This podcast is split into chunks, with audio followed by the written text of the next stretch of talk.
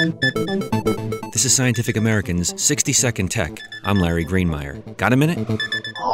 Insurance companies have for years offered a compelling trade off to their customers. They track your driving habits. You save up to 30% off your bill for driving safely. But researchers now say that consumers may be giving up too much privacy in the deal.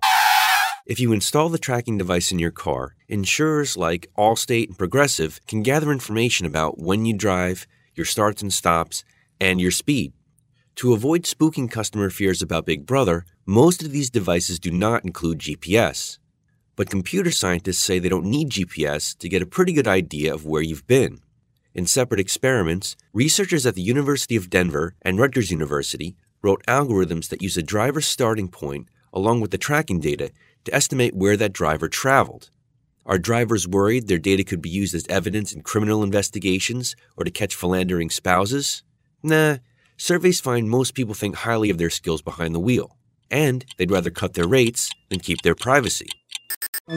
Thanks for the minute. For Scientific American's 60 Second Tech, I'm Larry Greenemeier.